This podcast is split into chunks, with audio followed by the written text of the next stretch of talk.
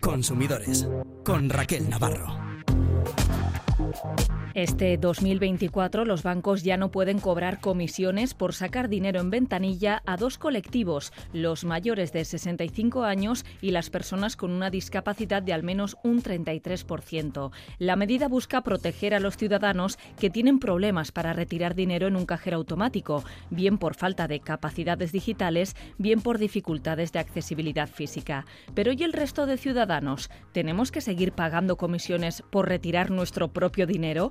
OCU cree que no. Enseguida charlamos sobre ello y sobre otras cuestiones de actualidad como la subida del precio de la bombona de butano.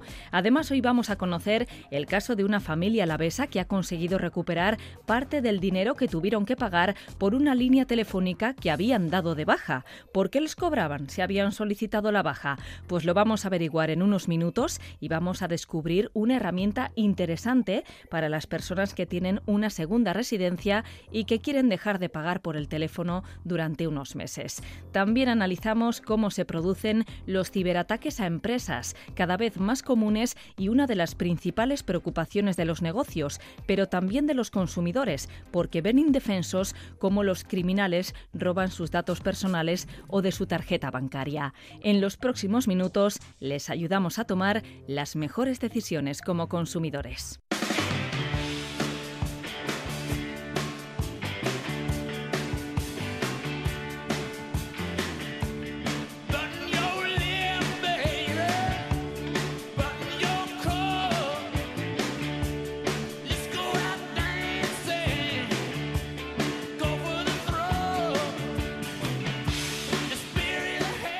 Vamos a seguir hablando de otros cambios que nos trae este 2024, en este caso un cambio para bien, un cambio positivo, y es que las personas mayores de 65 años y los usuarios con una discapacidad reconocida de al menos el 33% ya no tienen que pagar comisión por retirar su dinero en la ventanilla del banco.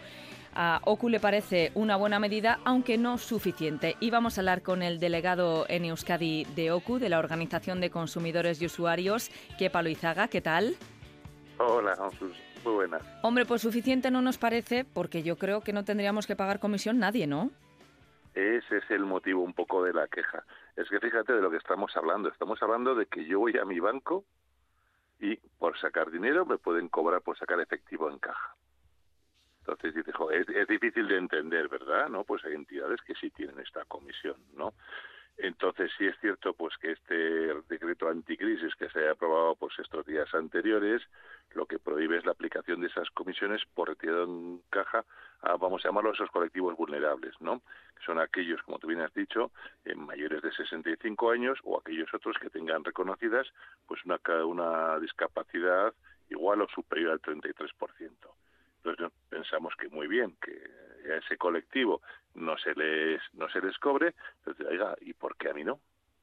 Es que además no es que nos parezca mal a nosotros, es que le parece mal a los propios tribunales. Sí, de hecho hay una sentencia de una audiencia provincial, en este caso la, la de Álava, de hace año y medio, del 13 de junio de 2022, que considera que esa retirada de, efectivo en la ventanilla básicamente eh, forma parte del servicio de caja y el servicio de caja se cubre con la con la comisión de, de mantenimiento. A mí me cobra una comisión de mantenimiento por una cuenta abierta. Pues dentro de la, esa comisión lo que se incluye es el servicio de caja, que yo pueda ir a retirar en efectivo a la, a la ventanilla, ¿no?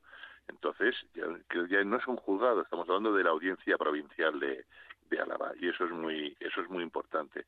Con lo cual nosotros recomendamos primero a los bancos que dejen de cobrar estas comisiones, porque encima ya, como hemos comentado, ya hay alguna sentencia judicial que no les ampara y sobre todo que básicamente se nos aplique a todos.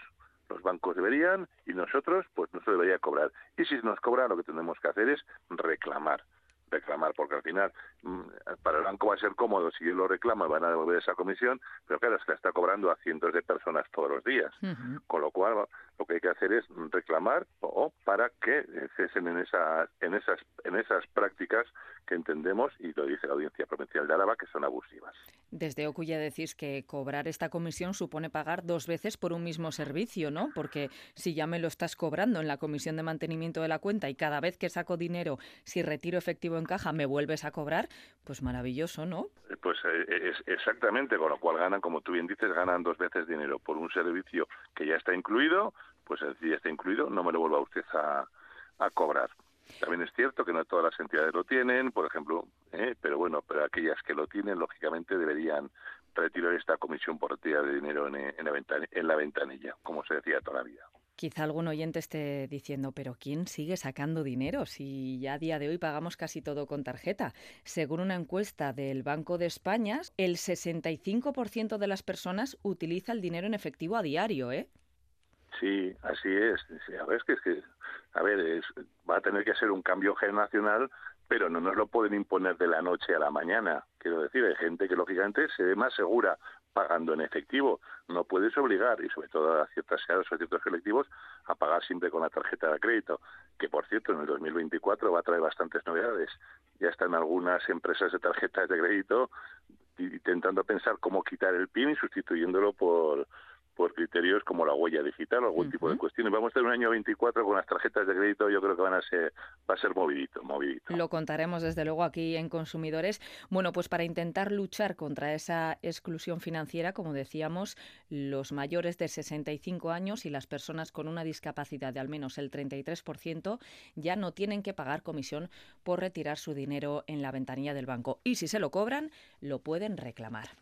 Y vamos a seguir hablando de, cosas que vienen nuevas con enero, y es que Llega el invierno, llega el frío y sube el precio de la bombona de butano. Suele pasar, como la gasolina sube en vacaciones, pues hay cosas que por desgracia son, son cíclicas. Vale, estamos hablando de, la bombona de butano. Vale, esa es que es la naranja, la de toda la vida, la que llena, pesa 12 kilos y medio. A ver, básicamente, ¿quién usa la bombona butano hoy un día? Pues a lo mejor los que tenemos una casa en el pueblo, pues cuando va los meses de verano, pero el que le usa el día a día, generalmente son colectivos de gente mayor, de gente económicamente pues más justa, más vulnerable, pues que no puede, no tiene gas ciudadano, no tiene preparadas esas cocinas, entonces es gente más necesitada económicamente. Entonces, claro, esta subida de precios y más en invierno, que es cuanto más se puede utilizar el, gas, pues evidentemente repercute. ¿Cómo se factura el gas? El, gas, el precio del gas se revisa eh, cada dos meses. Cada dos meses. Y la subida máxima que puede haber cada dos meses es de un 5%. En este caso se ha apurado casi casi al milímetro ese 5%. Se subió en noviembre y se ha vuelto a subir ahora. ¿Por qué se supone ese 5%? Lo que hace el gobierno es, eh, si sube el gas, no va a repercutirlo directamente en la bombona. Dice, bueno, cada dos meses como mucho un 5%. Con lo cual, si ahora ha subido casi hasta el 5%, significa que todavía tiene un déficit y en la próxima revisión, en marzo, que también coincidirá con, eh, por lo menos con la salida del invierno, pues volverá a subir el, el gas.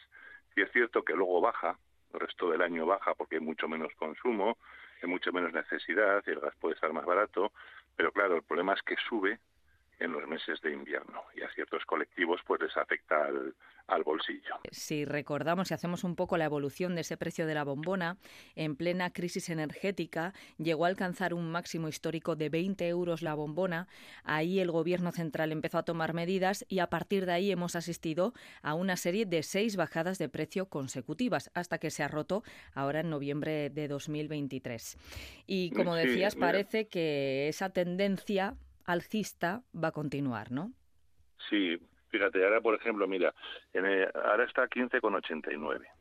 En el año 18 estaba a 15,33, pero como tú bien dices, en el año 22 llegó a estar a 19,55. Sí es cierto que ha bajado, bajó hasta los 14,43, pero ya lleva una o dos subidas y se prevé una una tercera una tercera subida y siempre coincide con estos con estos meses.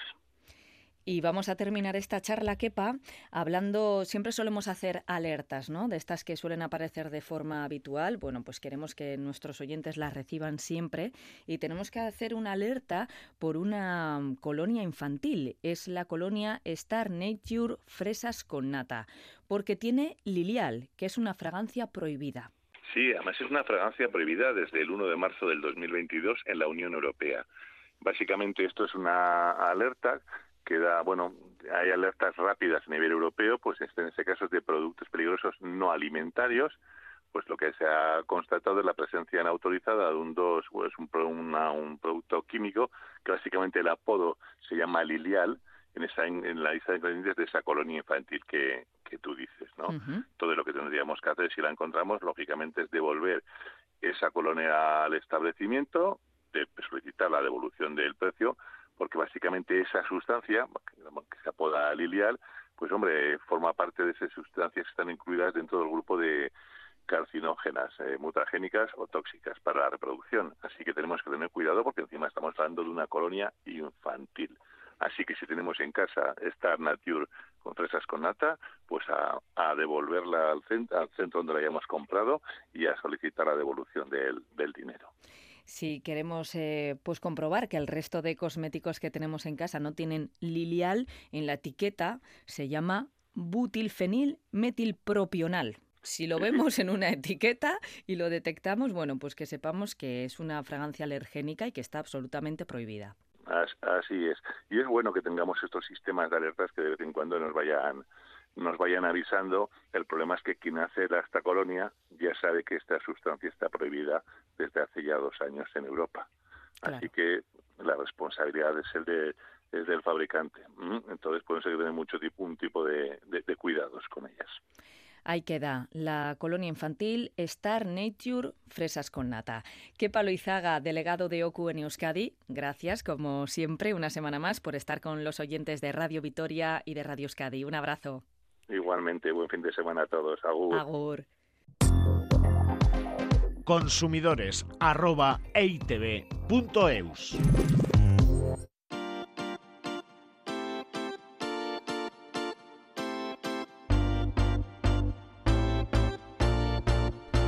El caso.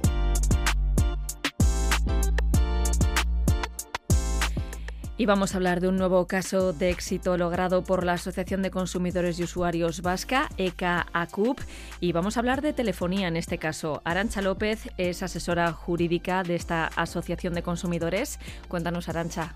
Egunon. Egunon. Bueno, pues les pongo un poco en antecedentes, eh, porque mm, nuevamente vamos a, mm, explicar un caso para que ustedes vean lo bien que funciona el arbitraje y eh, qué precaución mm, tenemos que, que hacer para que esto que le ha ocurrido a, nuestro socio eh, no nos pase al resto, ¿de acuerdo? Eh, porque la solución, lamentablemente, si lo hubiéramos hecho de otra manera, hubiera sido mucho más satisfactoria. Pero bueno, no nos vamos a quejar, ¿eh? porque para las cosas que teníamos, la verdad es que nos ha salido muy bien. Les pongo en antecedentes. Una familia tiene una segunda vivienda en Alicante. Bueno, como al principio viajaban bastante, ellos tenían el servicio de Internet y telefonía fija en casa contratada durante todo el año. Llega un momento en que, bueno, pues por problemas de salud ven que, bueno, pues no van a ir y en el año 2018 solicitan la baja del servicio. ¿Qué ocurre? Bueno, pues como ocurre en muchas segundas residencias, cuando decimos, llamamos y al operador le decimos que es nuestra segunda residencia, se toman la licencia de en vez de ser una baja definitiva, lo tienen como una suspensión del servicio. ¿Qué ocurre? Que esta suspensión del servicio se lleva a cabo durante seis meses. Entonces, a los seis meses se recobra el servicio que teníamos. Entonces, bueno, pues eh, en este caso nuestros socios la verdad es que dejaron de ir porque el problema de salud lamentablemente se agravó. Tampoco prestaron demasiada eh, especial interés en, sus facturas porque eran cantidades que cobraban que son 30 euros y que bueno se nos puede se nos puede pasar. Tenían otras preocupaciones también en ese momento. Entonces bueno ahí queda el caso. En el año 2022 eh, la familia decide vender esta vivienda entonces, bueno, lo venden Y bueno, ya revisan ahí, entra la familia a revisar un poco más para ponerse al día con ciertas cosas y ven eh, unos cargos por parte de Orange. Pues qué raro. Evidentemente hablan con el operador. Y lo que ocurre es que Orange le seguía facturando el importe de esta línea de su segunda residencia. Eh, línea que por otra parte habían solicitado la baja en el 2018, así que llevaban menos esos seis primeros meses que la línea estuvo en suspendida, eh, acabados los seis meses, pues parte del 2018, 19, 20, 21 hasta el 2022, eh, bueno, perdón, hasta el 2023, porque realmente el último pago se hace en marzo del 2023, estuvieron cobrándolo alegremente presentamos una reclamación a Orange y Orange pues dice que lo siente mucho, pero que dentro de su base de datos y de todo su histórico, pues que no aparece por ningún sitio una no baja consta. en el año 2018. Claro, el problema que tenemos es que nosotros tampoco tenemos prueba, no podemos acreditar de, algún, de ninguna manera que esa baja se solicitó. Es tu palabra contra la suya también. Efectivamente. Bueno. Incluso, eh, aunque esta persona mm, esté convencida de que esto ocurrió, claro, ¿dónde queda? Ahora por lo menos se graban las llamadas. No sé si sirve de mucho, ya hemos dicho en alguna ocasión que no, pero te puede decir tranquilamente el operador, no, no, es que usted me solicitó la suspensión del servicio, no la baja. Claro, a ver, es que eh, en primer lugar no había ninguna grabación o supuestamente no existe grabación. Claro, cuando esta persona se da de baja y luego es ahí donde quiero incidir, ¿qué tengo que hacer o qué dato tengo que coger cuando yo solicito una baja? Bueno, eh, ante esta circunstancia lo que decimos es, es, a Orange, bueno, vale, nos olvidamos del 2018, vamos al 2022. Yo te acredito que esta propiedad se ha vendido en el año 2022. Entonces, claro, es totalmente inaudito que algo que no es mío esté pagando un servicio. Bueno, ahora no se le ocurre otra brillante idea que contestarnos con que, bueno, es un servicio que se puede mover y que por lo tanto puede estar disfrutándose en otro domicilio. A lo cual ya, bueno, pues como ustedes se verán, al, tanto a nuestro socio como a nosotros se nos gira la cabeza. O sea, porque es que ya es el rizar el rizo.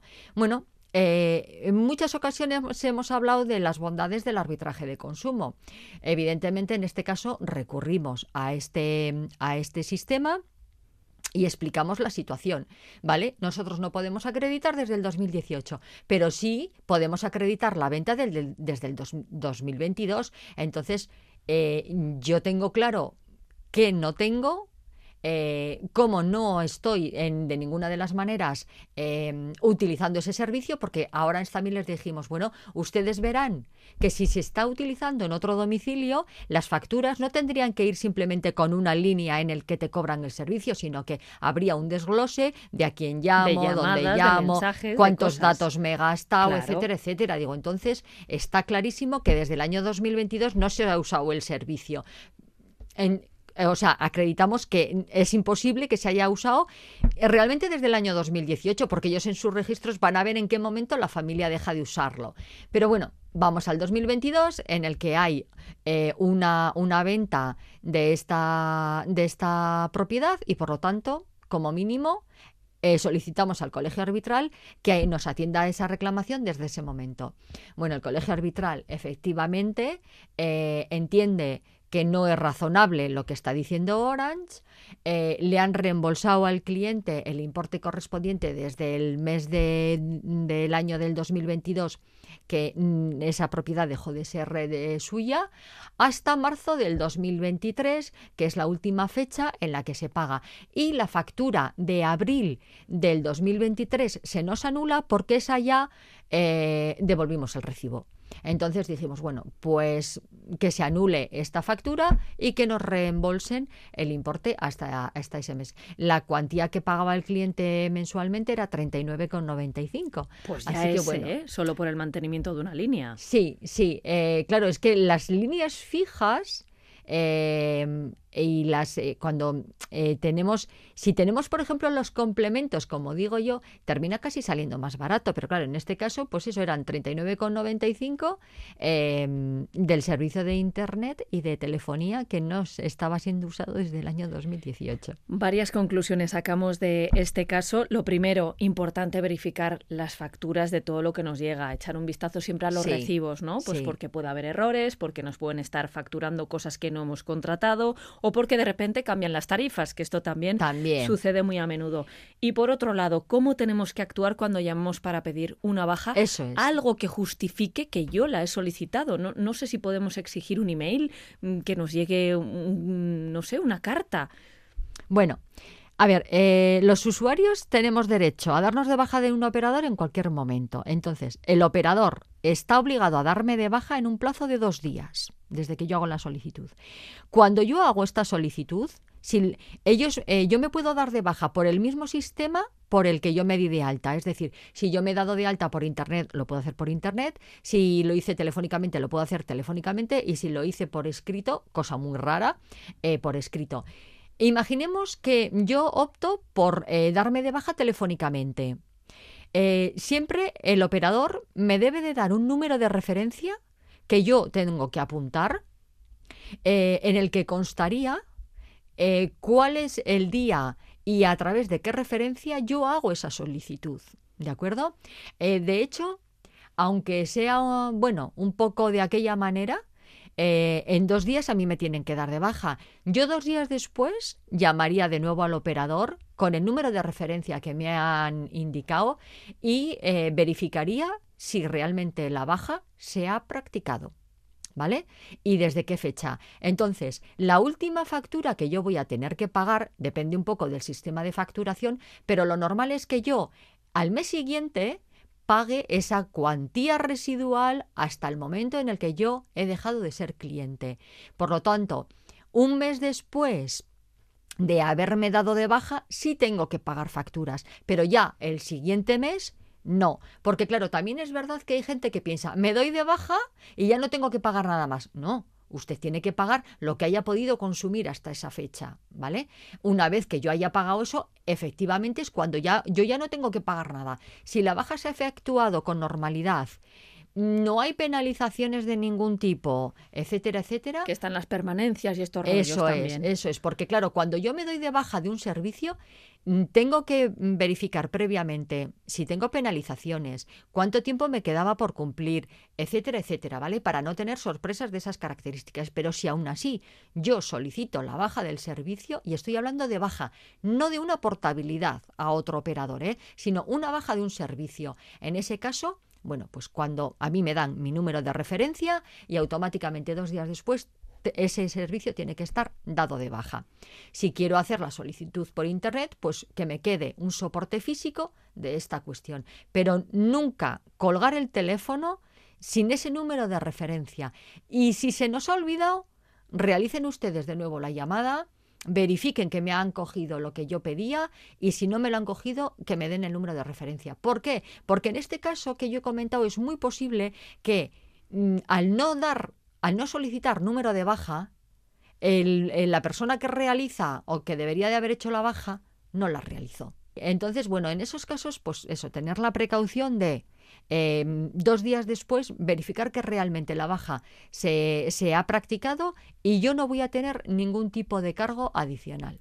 Interesante también, yo lo desconocía totalmente, esa opción, si tenemos una segunda residencia, de suspender el servicio durante seis meses. Sí, es verdad, se puede suspender, que en algunos casos mm, puede ser interesante. También hay que preguntar qué coste tiene, ¿vale? Porque hay veces que ese servicio que te están prestando eh, tiene un coste, pero claro, imagínense si yo, mm, en el caso que yo he comentado, que pagábamos, que se pagaba 39,95, si por la suspensión de la línea me sale de forma gratuita o, por ejemplo, pago dos o cinco euros al mes, claro, frente a los 39,95 me estoy ahorrando un dinero. Y si realmente los meses de invierno yo estoy en Vitoria y solo voy a esa segunda residencia en el verano, eh, puede ser interesante el, hacerlo. Y luego simplemente es reactivar la línea o como ah, hemos visto en este caso, automáticamente se reactiva los seis meses. Bueno, todo lo que aprendemos contigo, Arancha, y nada, lo vamos a dejar aquí tengan mucho cuidado cuando van a hacer esas bajas en las compañías telefónicas, porque nos podemos encontrar con situaciones como esta. Afortunadamente, reclamando, se ha podido recuperar parte de todo ese dinero que les han ido cobrando. Arancha López, asesora jurídica de ECA CUP, muchísimas gracias. Muchas gracias a vosotros. Un sábado más. Agur. Consumidores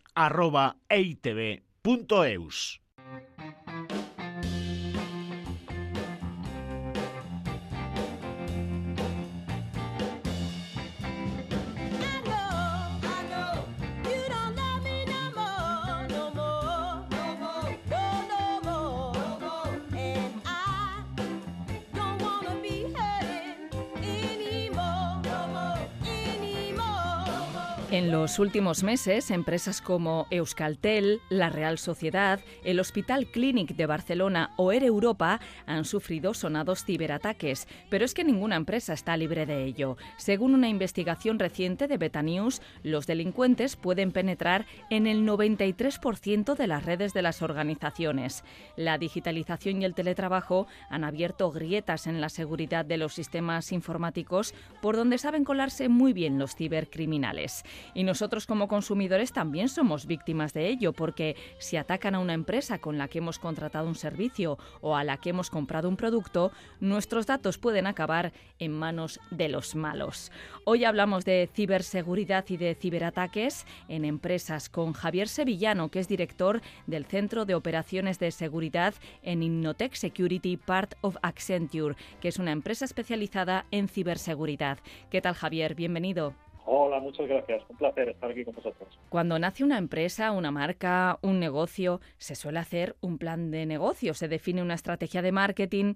Lo que falla es que no se analizan esos riesgos de seguridad a los que nos exponemos pues cuando alojamos la web en un servidor, cuando hacemos transacciones económicas de forma telemática o simplemente almacenando nuestros datos en la nube. ¿Es donde fallamos, Javier? Efectivamente. Eh, hay un concepto en ciberseguridad que es eh, seguridad por diseño, eh, que lo que hace es que eh, cuando se diseña un sistema desde el principio, cuando se están diseñando todos sus componentes tecnológicos, las personas que hacen falta, los procesos necesarios para realizar esa función, en ese momento es necesario también tener incluida la, la ciberseguridad y los controles de seguridad necesarios. por dos razones fundamentales. Primero, eh, porque cuando sale con seguridad desde el principio, las posibilidades de que eh, tengan incidentes de seguridad esos sistemas es menor, pero también eh, por un componente económico, porque es mucho más barato poner la seguridad al principio que sacar un producto o un servicio al mercado y luego dotarle de la seguridad adicional después. O sea, tanto por seguridad como por economía, llevar la ciberseguridad a los estadios más primitivos en el desarrollo de los productos y servicios siempre es una buena práctica. En Innotech Security seguro que estaréis viendo de todo. Cuéntanos cuáles son las principales amenazas, por qué agujeros están colando los cibercriminales, cómo actúan. Eh, sí, las primeras, las principales amenazas, eh, las más representativas suelen ser eh, de ransomware y de ataques a los eh, sistemas, con los cuales cifran la, información y piden un rescate, ¿vale? Son los eh, eh, más conocidos y generalmente más numerosos. O sea que es un chantaje en toda regla. efectivamente. Eh, hacen un acopio de la información y hacen dos tipos de chantaje. El primer tipo de chantaje es una doble extorsión. La primera extorsión consiste en hacer indisponibles los sistemas para los usuarios y clientes finales, de manera que para poder recuperar esos, eh, esa información y esos sistemas, eh, hay que hacer un pago, pero además eh, pueden solicitar dinero por no publicar la información que han obtenido de la, de la empresa, que también puede hacer un daño reputacional o incluso de multas a, los, a las empresas que sufren el ataque. en realidad se, se, produce una doble extorsión. También hay otro tipo de ataques que se llaman de ataques DDoS, ataques de denegación de servicio, en los cuales lo que hace el, atacante es eh, impedir que funcionen los, eh, los sistemas de manera que no quedan disponibles para el, para el usuario final. Son otro tipo de, ataques también. Nos has hablado de esos ataques ransomware. ¿Qué hay que hacer? ¿Qué recomendéis desde Innotech Security si nos encontramos en esta situación? ¿Hay que pagar el rescate? Se aconseja siempre eh, no pagar el rescate. Eh, lo que hay que hacer ante los ataques de ransomware es primero tener unas medidas preventivas eh, de backup y de resiliencia, de manera que este tipo de ataques pueda mitigarse y luego pueda hacerse una restauración lo más rápida posible del sistema. Y luego la recomendación, lógicamente, siempre es no pagar por dos razones fundamentales. La primera es que no tenemos eh, ninguna garantía de que eh, pagando se vaya a poder eh, recuperar la información, ¿vale? Porque estamos, estamos hablando de que son los cibercriminales. y el segundo punto es que esto fomenta que se produzcan más ataques y digamos que se alimenta una industria delictiva que hace que el problema cada vez sea eh, cada vez sea mayor y pueda, eh, vaya afectando a más clientes. Obviamente eh, hay empresas en las que por propia supervivencia en muchas ocasiones solo le queda esa salida y en ese caso pues no tienen otro remedio que, que hacerlo porque no han adaptado unas medidas preventivas que les permita salir de esa situación y a veces es su única salida. Pero la recomendación general es, es no pagar. Antes nos has dicho que hay que invertir en ciberseguridad porque la solución normalmente es mucho más cara que la prevención. ¿Qué pérdidas económicas puede suponer un ciberataque? Los ciberataques en las eh, principales eh, empresas, eh, tanto el IBEX 35 como a nivel mundial, han pasado a ser a estar entre los tres primeros riesgos de las de las compañías. Eso supone que puede hacer que una compañía eh, deje de funcionar o hacerla eh, desaparecer del, mercado. Eh, no es habitual que un ciberataque tenga efectos tan, tan grandes, pero podría ser posible. Y se ha dado casos de, empresas que, por su tamaño o por su impacto han tenido que cerrar debido a un ciberataque. No es el caso común, generalmente las eh, empresas son capaces de, recuperarse en más o menos tiempo, con más o menos impacto económico, eh, pero sí que hay eh, algunos casos, afortunadamente no muy numerosos, donde esto puede producirse realmente. ¿Y existe algún tipo de seguro de ciberseguridad pues que nos permitiera recuperarnos financieramente de, esas pérdidas que pueda sufrir una empresa? Sí, ahora mismo en el mercado los, las agencias de seguros eh, tienen eh, seguros de ciberseguridad eh, que permiten paliar estos efectos con las pólizas adecuadas. lo que es importante tener en cuenta es que siempre que vayamos a realizar una póliza de seguro, no es no es posible decir, bueno, pues mira, yo me despreocupo de la seguridad, hago la póliza de, de, seguro y con esto estoy cubierto de todo lo que me pase. El importe de la póliza de seguro va a depender de las medidas de seguridad que tengas puestas. Claro.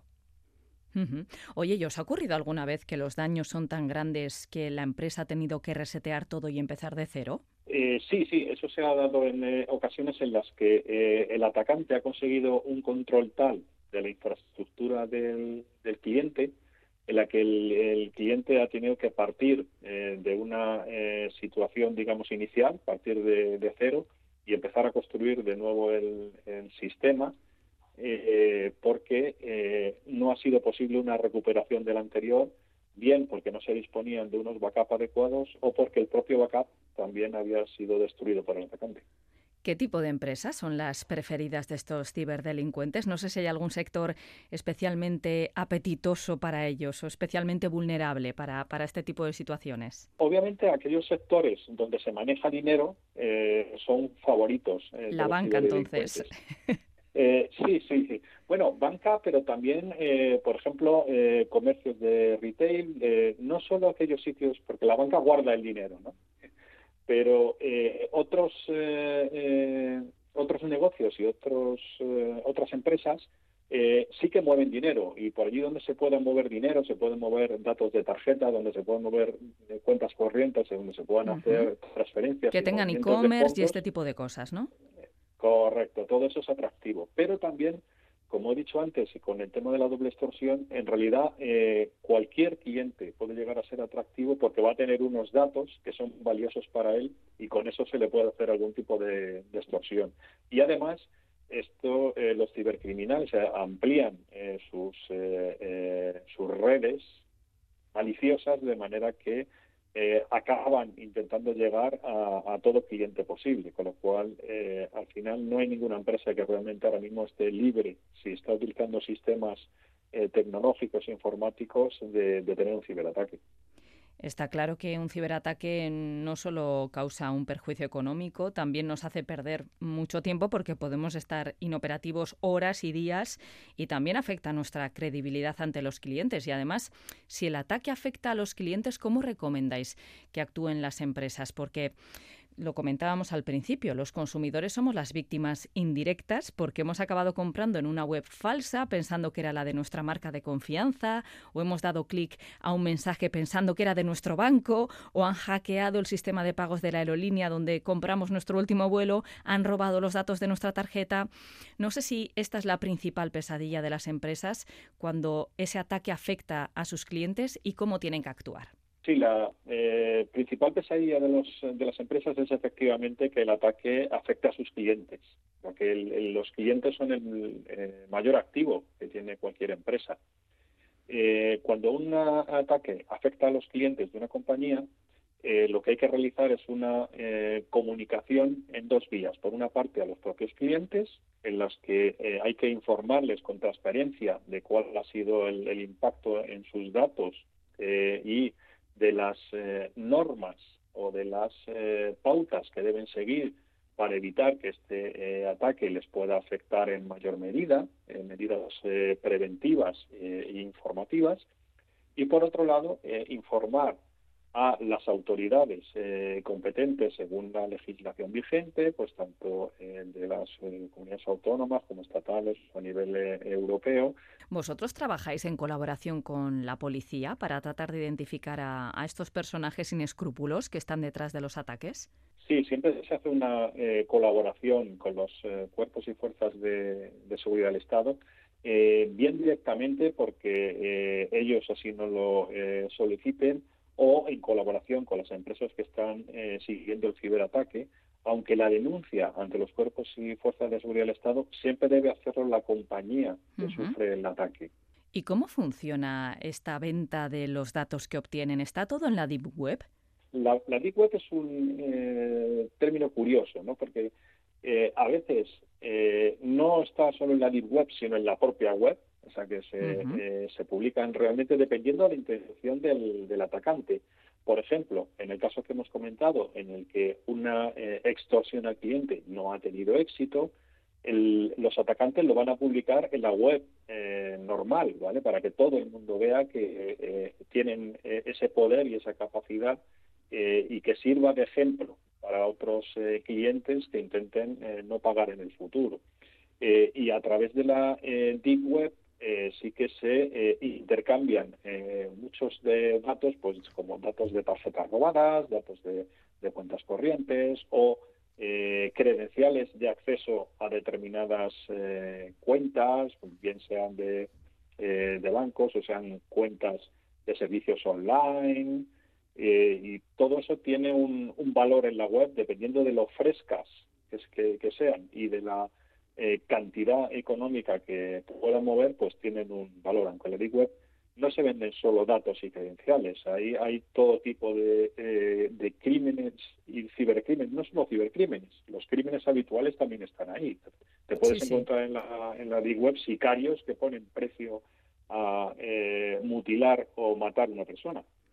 Es tremendo esto. Otro día tenemos que seguir profundizando, no en la Deep Web, que también, sino en todos estos asuntos relacionados con la ciberseguridad, porque como consumidores nos interesa mucho saber cómo nos podemos proteger ante esta situación que cada vez se da más, ¿no? Es eh, uno de los grandes riesgos a los que se enfrentan las compañías y que tienen que tener en cuenta, como hemos dicho al principio, esa ciberseguridad que no es un gasto, es una inversión. Javier Sevillano, director del Centro de Operaciones de Seguridad en Innotech Security Part of Accenture. Muchísimas gracias por habernos atendido. Seguiremos en contacto. Gracias a vosotros. Un, abrazo.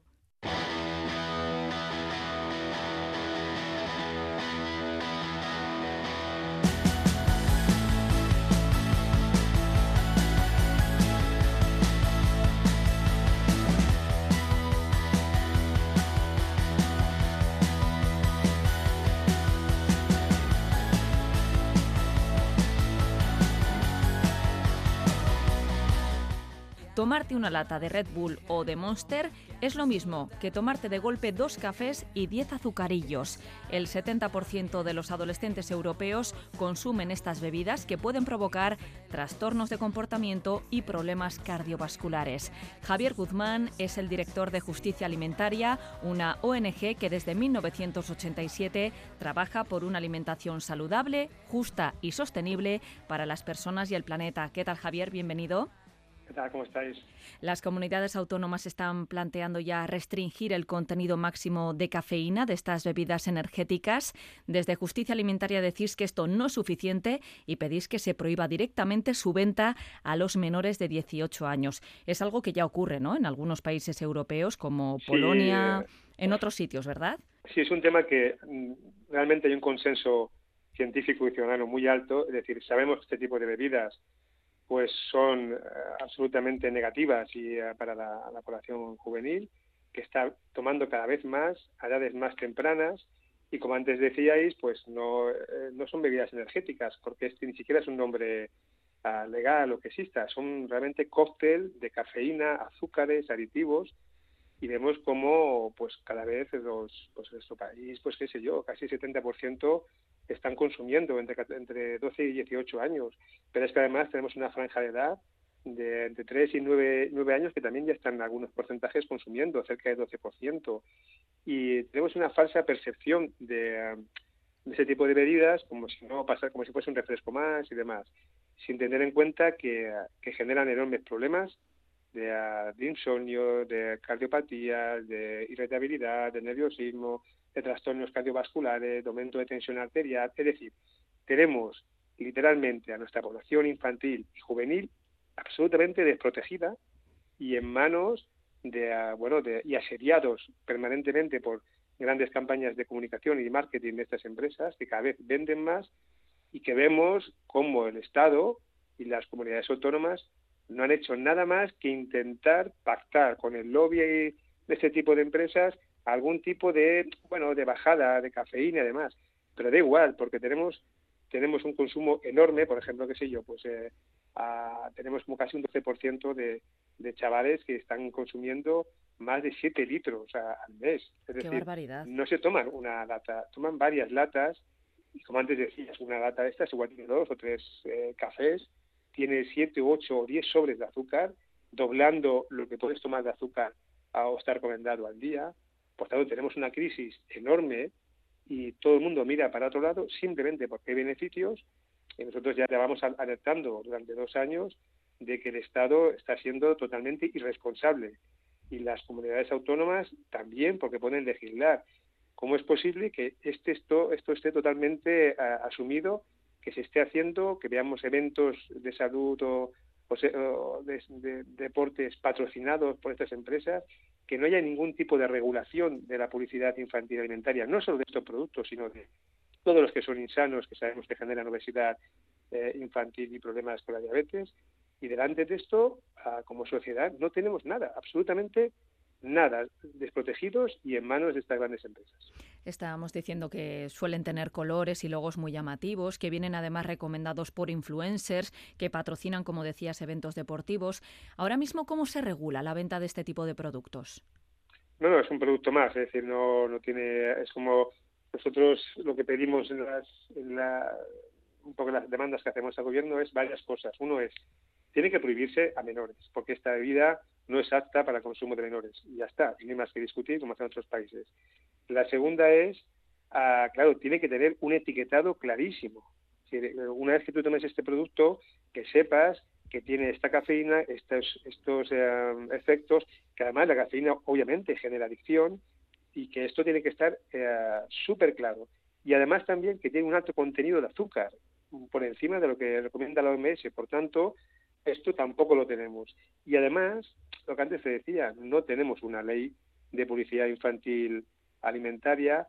Teníamos un decreto que se iba a haber aprobado el año pasado, en el que muchas organizaciones hemos participado, que iba a ser uno de los, yo creo, de los mejores de la Unión Europea ah, conjuntamente con el que está ya en Portugal en marcha, que está funcionando, y en el último momento, pues fue tirado atrás por un veto del Ministerio de Agricultura después de toda la presión del lobby alimentario. Este es el problema. Es decir, tenemos una batalla entre la salud y los intereses de la población infantil y juvenil y los beneficios de grandes empresas y por ahora está claro que el Estado y las comunidades autónomas les da igual, porque este datos que yo te estoy contando, que son todos oficiales, los conocen. Las agencias de salud pública conocen los datos, conocen cómo se ha doblado en pocos años el consumo y los consumidores de este tipo de, de productos. Saben los efectos, saben que en nuestro país un niño tiene una exposición de unos 7.000 anuncios al año de comida insana. Saben que el 80% de la publicidad que se emite, por ejemplo, en, en nuestro país, en las, televisiones públicas y privadas, de, alimentos, en Portugal o Inglaterra estarían prohibidos.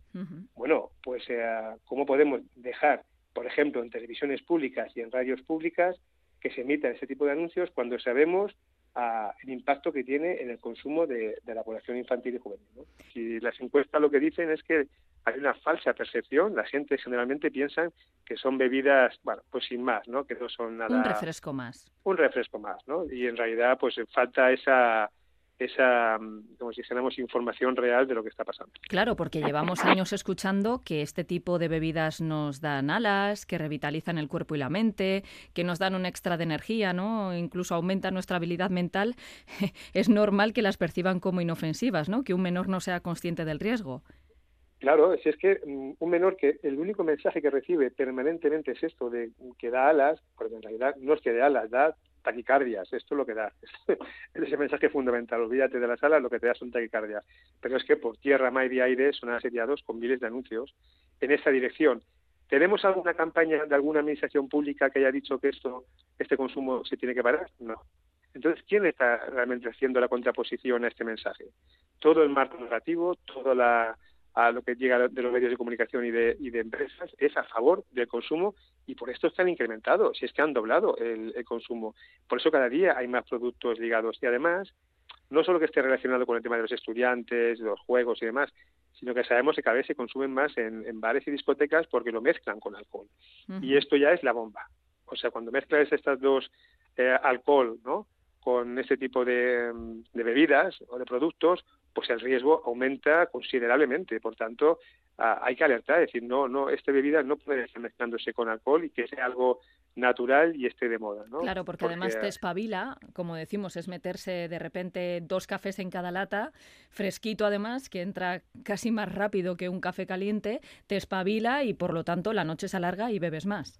Exactamente, y además son claro, pues justamente, ¿no? además lo que hace un, pues por un lado te estás tomando, pues eso, un vaso depresor, como puede ser un, un, alcohol, y por otro lado el contrario, es decir, que un poco al cuerpo eh, pues le vuelves loco, ¿no? y, ha habido accidentes, ¿eh? Ha habido accidentes de, de chavales que han tenido problemas, que han perdido conocimiento, que han tenido ataques, puedes tener un infarto, quiero decir, en realidad no es, no es una broma y, y cada vez se consume más. Entonces nosotros pensamos que ha llegado el momento, estamos contentos de que haya comunidades autónomas que ah, yo creo que desde las agencias de salud es muy importante que, ah, que empiecen a, hablar realmente de lo que está pasando y a exigir a los a los representantes políticos que oye que defiendan que defiendan el interés general de la ciudadanía y de nuestros jóvenes pero que paren ya. Es decir que no no vale con acuerdos como hasta ahora ha sido la estrategia porque ha fracasado. Acuerdos eh, voluntarios con las empresas, acuerdos de esto, bueno, voy a rebajar un poco.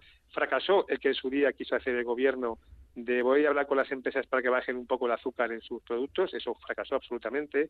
Fracasó el, desde el año 2005 para acá el marco que tenemos de regulación de la policía infantil, que es un marco voluntario y además escrito por las empresas, que además incumplen el 90%, es decir, sabemos que la autorregulación y el consenso con las empresas no funciona. Llevamos 20 años con esto, pero es increíble que sigamos con el mismo mantra y que veamos otra vez asociaciones y veamos a gobiernos que digan que van a intentar la autorregulación, cuando empíricamente y es que científicamente sabemos que no funciona, que necesitamos regulación y que es la propia OMS la que está diciendo a los países que para parar esa tasa de obesidad infantil, de problemas derivados de la, de la salud, de ese tipo de productos insanos, azucarados y procesados, necesitamos regular con políticas públicas y ponerle límite. Es que nuestros hijos pequeños, los niños y niñas, no son libre compradores, como dicen, son manipulables. De hecho, lo que dice la OMS es que no se puede hacer publicidad para niños y niñas porque no es publicidad, en realidad es manipulación pura y dura. Es decir, nuestros hijos y hijas no van a discernir con 10, 12 años, 9 años si eso es bueno o malo. Realmente sale un este de publicidad y se lo creen. Por tanto, estamos jugando con fuego porque estamos equiparando que los niños y niñas y los adolescentes tengan la capacidad cognitiva para poder determinar un consumo saludable o no cuando sabemos científicamente que no es posible, que son manipulables y dejamos que estas empresas sigan manipulando. Bueno, pues lo que decimos es llega un momento en que ¿para qué tenemos un Estado? ¿Para qué tenemos un, ministerio? ¿Para qué tenemos un, gobierno autonómico? Pues póngase ya y regúlese porque es muy fácil, es copiar las normas que existen en otros países y ponerlas en plan de ejecución mañana mismo. En Suecia, por ejemplo, solo se venden farmacias y solo a mayores de 15 años. Director de Justicia Alimentaria, Javier Guzmán, muchísimas gracias. A vosotros, un abrazo. Un abrazo.